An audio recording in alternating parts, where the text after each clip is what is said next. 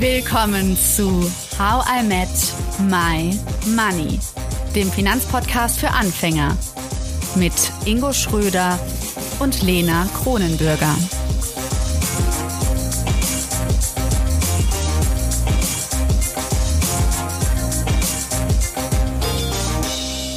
Wie häufig hast du allein in der letzten Woche das Wort Sanktionen gehört? Ich unzählige Male und Aufgrund des aktuellen Ukraine-Kriegs haben Ingo und ich uns überlegt, dass es gut und wichtig wäre, wenn wir Sanktionen und vor allen Dingen Wirtschaftssanktionen auf den Grund gehen. Wir haben nach einem Experten gesucht und einen tollen Experten gefunden, und zwar Dr. Christian von Soest vom German Institute of Global and Area Studies. Die Tonqualität ist leider nicht ideal und das tut uns wirklich leid. Wir hoffen aber, dass ihr trotzdem mit großen Ohren dem neuen Wissen lauscht und alles aufsaugt. Viel Spaß. Hallo Ingo. Hallo Lena. Wir möchten heute weiter über den aktuellen Ukraine-Krieg sprechen und uns Sanktionen näher angucken, wirtschaftliche Sanktionen. Und deshalb haben wir einen Experten zu Gast, und zwar Herrn Dr. Christian von Soest. Hallo. Hallöchen. Sie leiten das äh, Forschungsprogramm Peace and Security am Leibniz-Institut für globale und regionale Studien und Ihr unter anderem Ihr aktueller Fokus ist äh, oder sind internationale Sanktionen und Interventionen. Sie sind also genau der Experte, den wir brauchen, um zu verstehen, was bedeutet das eigentlich? Was, wenn Sie jetzt das Wort Sanktionen hören, was kommt bei Ihnen sofort in den Kopf? Das erste Wort, was mir in den Kopf kommt, sind Beschränkungen. Und so werden Sanktionen eigentlich auch in der Politik, gerade in der Außenpolitik angewandt. Man hat finanzielle Beschränkungen, wirtschaftliche Beschränkungen oder auch diplomatische Beschränkungen, um ein politisches Ziel zu erreichen. Das ist so ganz einfach das Verständnis. Das heißt, mit Zwangsmitteln versucht man eben das Gegenüber dazu zu bewegen, das Verhalten zu ändern. Und das kann, mhm. können ganz unterschiedliche Sachen sein. Das kann sein, dass es Menschenrechtsverletzungen gibt, ähm, dass Protestierende auf der Straße geknüppelt werden und man das da protestieren will und auch will, dass das in Zukunft nicht mehr vorkommt. Das kann ein Nuklearprogramm sein, was man bekämpfen will, oder eben auch eine kriegerische Auseinandersetzung, wie jetzt gerade der Angriffskrieg von Russland in der Ukraine. Das können ganz unterschiedliche Mittel sein. Und gerade seit Ende des, des Kalten Krieges hat man immer mehr zu diesen Mitteln gegriffen. Also das ist auf jeden Fall, man sieht eine ganz klare Zunahme, dass man dieses Mittel eben mehr nutzt als Mittel in der internationalen Politik. Jetzt, jetzt haben wir ja gerade das aktuelle Thema zum Thema Ukraine und Russland. Und gibt es denn da bei Sanktionen einen Unterschied zwischen so autoritären Regimen wie Russland eines ist und so Demokratien? Also generell muss man sagen, dass wenn man sich die Sanktionierungen, die Sanktionen der Vereinten Nationen, der USA und der Europäischen Union anschaut, sind nämlich die drei Institutionen und Länder, die am meisten sanktionieren international. Dann sind ungefähr 80 Prozent aller Sanktionsziele autoritär, das heißt keine Demokratie. Und das Problem dabei ist, dass man nicht demokratische Regime, wie wir sie in der Politikwissenschaft nennen, besonders schwer von außen beeinflussen kann. Das ist, das ist so ein, ein großes Dilemma, was man hat, weil die eben von außen sich nur schwer beeinflussen lassen. Was man ja eigentlich will, ist, man will ja einen politischen Prozess anstoßen, erzwingen auch, kann man sagen.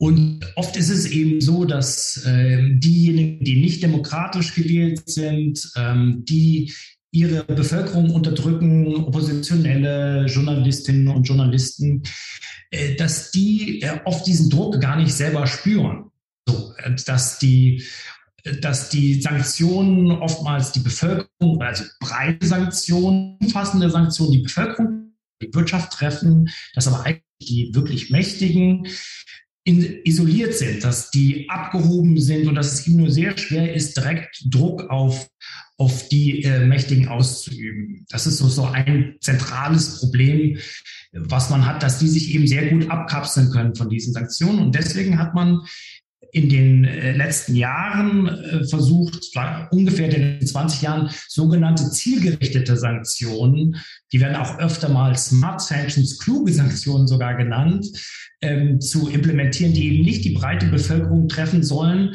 sondern eher auf die Regierungselite abzielen. Mhm. Hm, könnten Sie vielleicht noch mal mehr darauf eingehen? Sie haben am Anfang gesagt, es gibt auch ähm, diplomatische Sanktionen. Ne? Wir hatten eine wirtschaftliche Sanktion. Ähm, auch so vielleicht mit Beispielen, das ein bisschen zu unterfüttern, sodass man wirklich verstehen kann, was sind die Unterschiede und wie wirkt zum Beispiel jetzt eine diplomatische Sanktion und wirkt es eventuell teilweise auch besser? Ja, eine diplomatische Sanktion kann ganz einfach sein, dass man, dass man sagt, wir ziehen unseren Botschafter, unsere Botschafterin ab das heißt, wir haben keinen direkten Regierungsaustausch mehr oder man kann auch einen, einen Botschafter, eine Botschafterin aufweisen. Das gab es zum Beispiel mal für eine kurze Zeit in Kuba, als es äh, dort auch Menschenrechtsverletzungen gab. Das wurde despektierlich, äh, so ein bisschen herabsetzend ähm, Cocktailsanktionen genannt, weil es eben dann keine Empfänge mehr gab von äh, in Botschaften. Das heißt, da steckt ja auch schon so ein bisschen drin, man sagt, ja, die sind nicht sehr wirksam und nicht sehr so, aber sie können natürlich auch ein Symbol äh, setzen. Und wenn wir sprechen über Finanzsanktionen, geht es darum, dass man zum Beispiel Banken ver, äh, ver, ver, zu oder Geld äh, zu überweisen. Und wenn wir über die, die sogenannten ähm, individuellen Sanktionen sprechen, dann ist und das ist ein Standardwerkzeug der, der Außenpolitik, dann geht es meistens darum, dass man Reisebeschränkungen ähm, auf bestimmte Personen ähm, äh, ausübt. Äh, dass zum Beispiel dann die Gelisteten, die werden auf eine Liste gesetzt, deswegen äh, nennt man das auch äh, Listungen, dass diese Personen dann, dann nicht mehr einreisen können. Ganz einfach. Die, die dürfen dann kein Flugzeug mehr besteigen und, ähm, und in die Europäische Union einreisen, nach Frankfurt, nach München, nach äh, wohin auch immer. Äh, und wenn sie Konten haben, wenn sie also Vermögen haben in der Europäischen Union, äh, dann wird das eingefroren. Das heißt, die können da nicht mehr drauf zugreifen. Ganz, ganz praktisch, sie können das Geld nicht mehr abheben. So, das ist das, das ist das, was man macht. Und da gibt es eine, eine, eine große, intensive Diskussion darüber, wie, wie wirksam sie denn sind. So, und wenn wir uns überlegen, was meinen wir denn mit Wirksamkeit, dann geht es vor allen Dingen immer darum, zu sagen, ja, die sollen ihr, Ver ihr Verhalten ändern. Sie sollen das lassen, äh, was, was, was, äh, was wir als Bruch des Völkerrechts, was wir beanstanden. Es gibt aber auf jeden Fall noch zwei andere äh, Funktionen von Sanktionen, nämlich einmal, dass wir die Handlungs- oder dass diejenigen, die, das sollte ich sagen, diejenigen, die die Sanktionen äh, auferlegen, wie die Europäische Union, wie die der Präsident der Vereinigten Staaten, der Kongress, ähm, dass die die Handlungsfähigkeit beschränken. So, äh, so das klassische Beispiel ist da, wir haben einen, einen Krieg, einen Gewaltkonflikt und wir wir implementieren ein Waffenembargo. Das heißt, es wird keine, es werden keine Waffen oder keine Munition mehr geliefert, um einen Nach Nachschub abzuklären. Es ist auch zu verhindern, dass, dass ähm, es Waffen gibt, dass es die Munition gibt, eben das, was man braucht, einen Krieg zu führen, ist ganz einfach zu sagen. Und dann, das ist, dass man natürlich auch einsetzen will. Ja, mit Worten, aber eben auch militärischer Gewalt, nicht mit Waffengewalt, sondern man, äh, ein Signal setzen über internationale und das auch mit Kosten. Äh, das heißt, oft weiß man auch, dass man durch Sanktionen ganz sicher oder mit hoher Wahrscheinlichkeit nicht dazu beitragen kann, dass sich ein bestimmtes Verhalten ändert. Wir können da nur als Beispiel zum Beispiel nehmen die, äh, die Annektierung der Krim, auch Russland 2014. Auch Sanktionen es war aber relativ klar, dass Präsident Putin und seine Regierung die Krim nicht wieder an die Ukraine zurück äh, mhm. würden. Trotzdem. Da gab es auch, ja, da gab es auch wirtschaftliche Sanktionen, oder? Gegen Banken gab es auch wirtschaftliche Sanktionen und vor allen Dingen auch gab es Listungen von denen, denjenigen die Entscheidungen getroffen haben oder die äh, wichtig dafür waren, Gele zum Beispiel oder diejenigen, die in der Krim dann die neue Verwaltung übernommen haben. Immer wenn es Wahlen gibt, wurden auch Personen äh, sanktioniert, die, die sich da eben haben wählen lassen. Und äh, nochmal mein Argument eben, dass auch sehr, sehr wichtig, kann, äh, wichtig sein kann, eben dieses Signal zu senden, dass nicht einverstanden sind, das nicht akzeptieren. Mhm. Jetzt hatten Sie ja gerade schon gesagt, dass äh, manchmal auch der Effekt eventuell gar nicht so groß sein kann. Äh, kann es sogar sein, dass Sanktionen manchmal auch kontraproduktiv sein können, wenn zum Beispiel Sanktionen äh, instrumentalisiert werden und als Angriff auf ein ganzes Land dargestellt werden? Ja, das ist genau, das ist ein, ein zentrales Problem gerade in äh, Diktaturen, äh, wo wir sehen, dass äh, einmal die arbeiten mit drei Dingen vor allen Dingen, nämlich einmal mit Zensur, das heißt die Informationen zeigen zum Beispiel unter Berichterstattung im Internet, ähm, auch in so, äh, sozialen Medien, das ist in zum Beispiel ganz stark, dass da bestimmte Inhalte zensiert und aus den den sozialen eben rausgenommen werden. Dann aber mit Propaganda, das heißt, die versuchen eben die öffentliche Meinung in ihrem Sinne zu beeinflussen durch äh, Social Posts, durch, äh, durch regierungsnahe Berichterstattung, Rundfunk, Radiostationen und dann durch Zwang, durch brutale Repression. Ja, das ist eben im Moment auch total gefährlich, in, in Russland zu demonstrieren und zu sagen, nein, das wollen wir nicht, wir sind gegen, gegen diesen Krieg. Und das führt eben oft auch dazu, dass selbst zielgerichtete Sanktionen oft auf, als, eine, als ein Angriff auf das ganze Land dargestellt werden. Ja? Und oft wissen, weiß die Bevölkerung gar nicht, dass gar nicht selber sanktioniert sind, sondern eben und es wird eben als Angriff auf die ganze Nation dargestellt. Und dann kann es zu sowas kommen, was wir in der Forschung nennen, Wagenmentalität oder auf Englisch auch Rally Round the Flag Effekt, dass man sich um den, oft sind es Männer, die um den Anführer, den Präsident und zusammensteht gegen den Feind von außen. Und das ist genau der, äh, dieser Mechanismus, dass eben Sanktionen in der Bevölkerung das Gegenteil erreichen von dem, was man eigentlich im Sinn hat. Mhm. Wenn wir nochmal darüber sprechen, wen wirklich Sanktionen treffen, Sie hatten es eben schon angesprochen, ist es nicht schon so, dass die Bevölkerung auch in Russland das sehr deutlich spürt? Also eventuell, ich habe schon von einer Jahrhunderte-Regression Jahrhunderte gelesen. Also gibt es da nicht auch ähm, wirklich, weil sie gesagt haben, dass manche dann nicht verstehen, dass sie nicht damit gemeint sind, aber natürlich sind sie auch damit gemeint, oder? Also es, es trifft ja alle dann. Sind komplex. Das heißt, man, man baut die Sanktionen für ein bestimmtes Land oder in einem bestimmten Fall immer vielen Bauteilen in gewisser Weise zusammen. Und jetzt gibt es ganz unterschiedliche Arten der Sanktionen. Und jetzt, wenn wir sprechen, ist es so, dass die sehr, sehr umfassend sind. Die sind sehr, das heißt, die sind nicht nur ziel ich ja vorher darüber gesprochen, dass, dass man das in der Regel versucht. Hier ist es jetzt so, dass man sagt, dass dieser Angriff auf die Ukraine so gravierend ist, dass man eben auch mit sehr, sehr starken Aktionen antworten muss die auch sehr, sehr breit sind. Und was am stärksten wirkt und wirken wird und sicherlich hier auch für den, für den Podcast äh, total wichtig ist, das sind die Finanzsanktionen.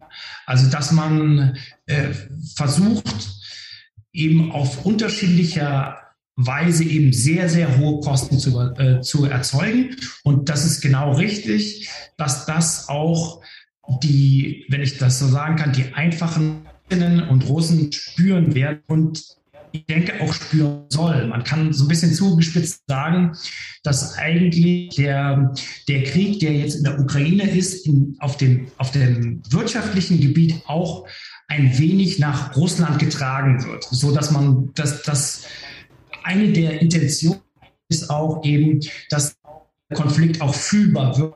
Tatsächlich ist es so, dass das auch die, die einfachen äh, Menschen in Russland spüren werden. Also das ist tatsächlich ein Zielkonflikt, den es da gibt, dass man ähm, einerseits die Bevölkerung, der Bevölkerung möglichst wenig schaden will. Wir müssen, müssen ja uns erinnern, dass oftmals hat die Bevölkerung gar nicht gut die Möglichkeit, in Ländern wie Russland die äh, Präsident Putin zu beeinflussen in, seinen, in seiner Entscheidung.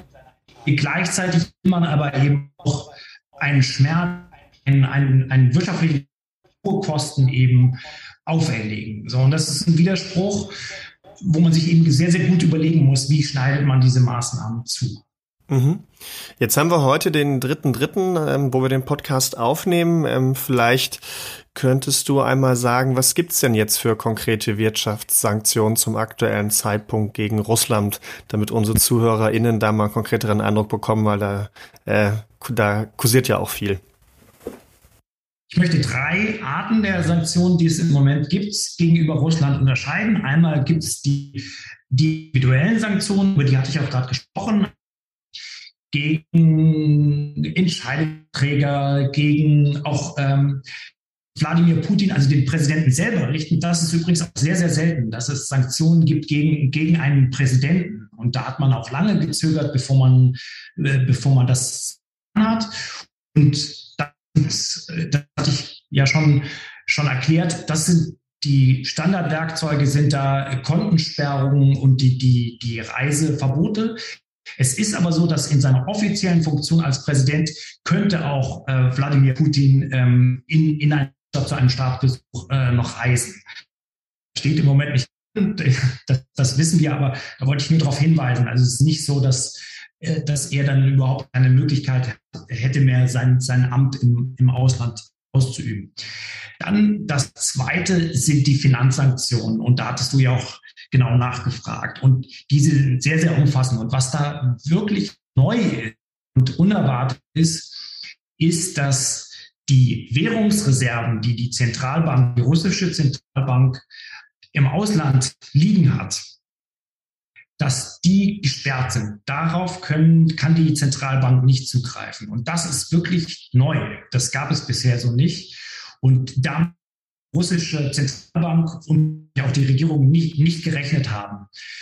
Die hat ja immer gesagt, ähm, wir haben mehr als 600 Milliarden US-Dollar in Währungsreserven. Das heißt, auch Sanktionen, harte Sanktionen können uns nicht haben. Und jetzt ist es so, dass man oder dass die Zentralbank eben darauf zugreifen kann. Der zweite Bereich sind Staatsanleihen, der Handel mit Staatsanleihen, das ist eine wichtige Quelle Geld für jeden Staat, Staatsanleihen. Auch das ist, äh, das ist im Prinzip fast unmöglich geworden im Moment, das, äh, das international zu handeln.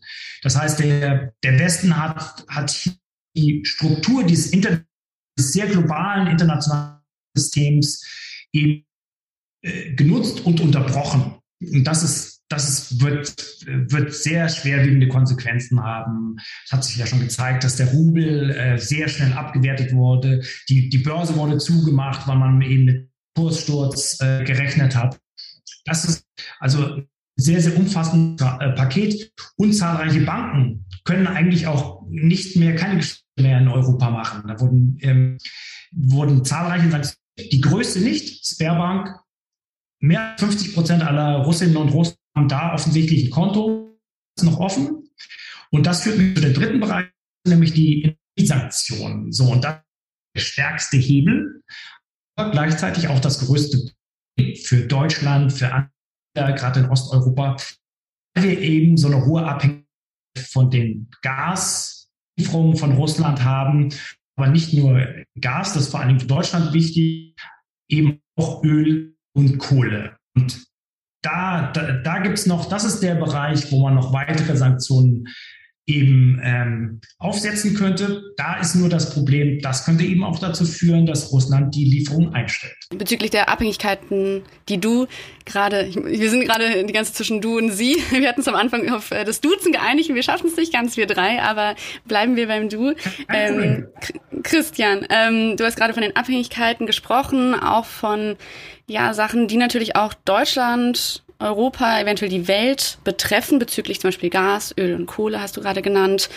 Wie würdest du das einschätzen, diese deutschen und europäischen Abhängigkeiten von zum Beispiel russischem Öl? Inwiefern ähm, ist das vielleicht auch eine wechselseitige Abhängigkeit mit zum Beispiel Russland ein Land, das vielleicht auch Technologien braucht, zum Beispiel. Ja, du hast es ganz richtig gesagt. Es ist eine Wechsel, äh, wechselseitige Abhängigkeit. Also natürlich, wir kriegen das Gas, wir brauchen das äh, zum Heizen, zur Energieproduktion. Äh, Kohle ist auch wichtig. Wir kriegen auch, auch äh, Kohle aus, aus Russland.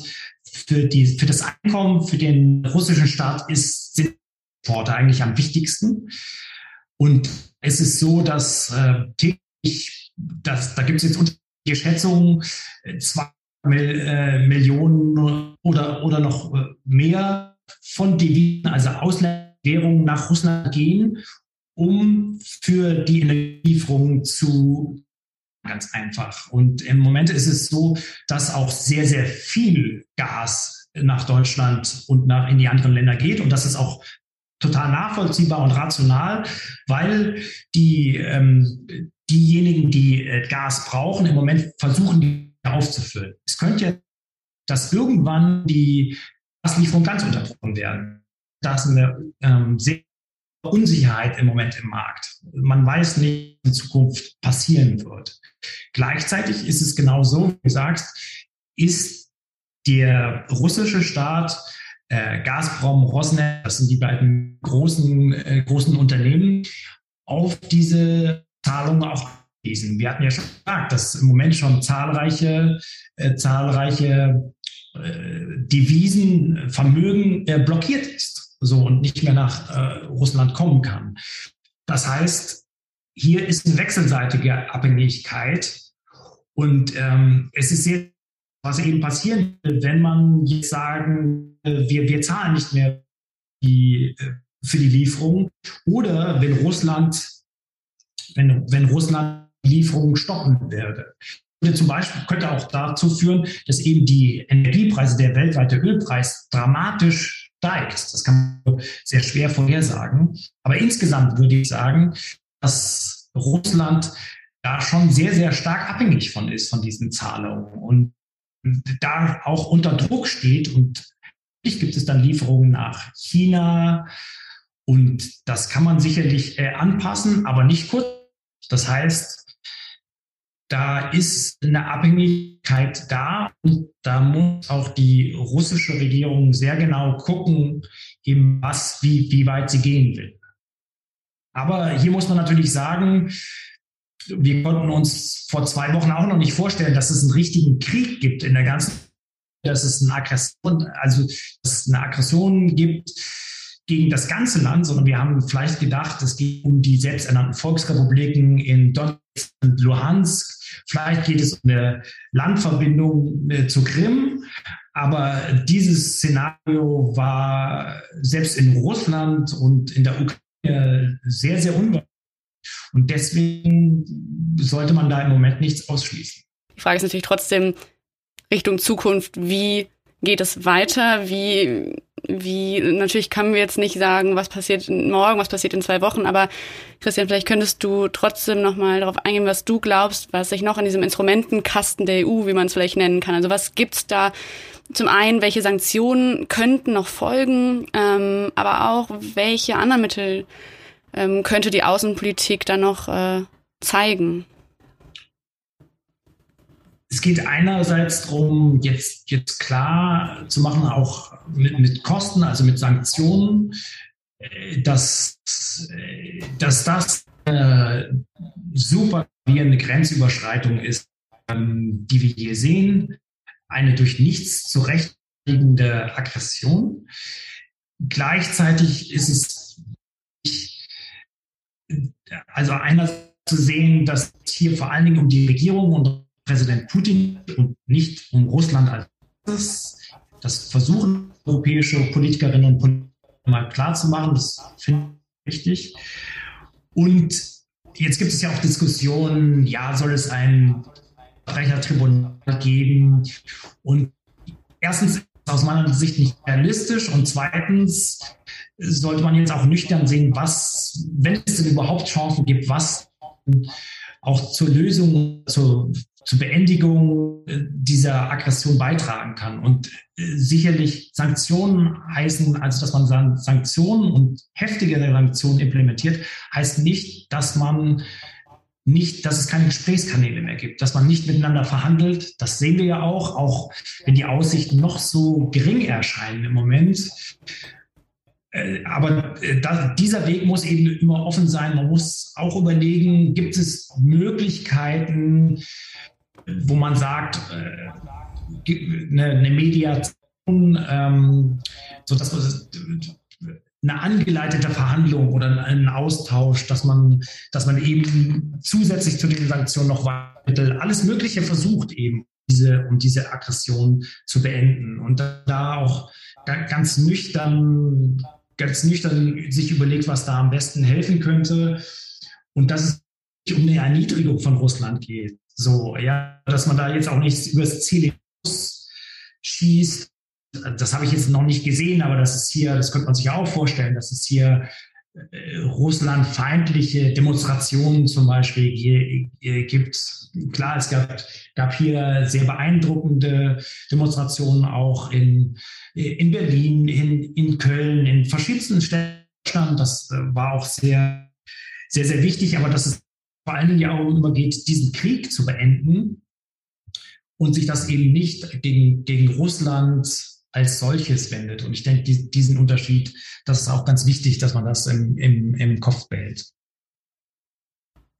Vielen Dank, Christian, oder nochmal ganz offiziell vielen Dank, Herr Dr. von Soest, ähm, dass du hier was, dass du die Zeit genommen hast in einer Zeit, wo du wahrscheinlich tausend Interviewanfragen bekommst und generell dein, deine Recherchen weitertreiben ähm, musst und möchtest. Also vielen Dank dafür. Nochmal für alle, du bist vom Leibniz-Institut für globale und regionale Studien und das verlinken wir auch nochmal in den Show Notes. Vielen Dank. Also alles Gute für dich und ähm, Vielen Dank. Sehr geil.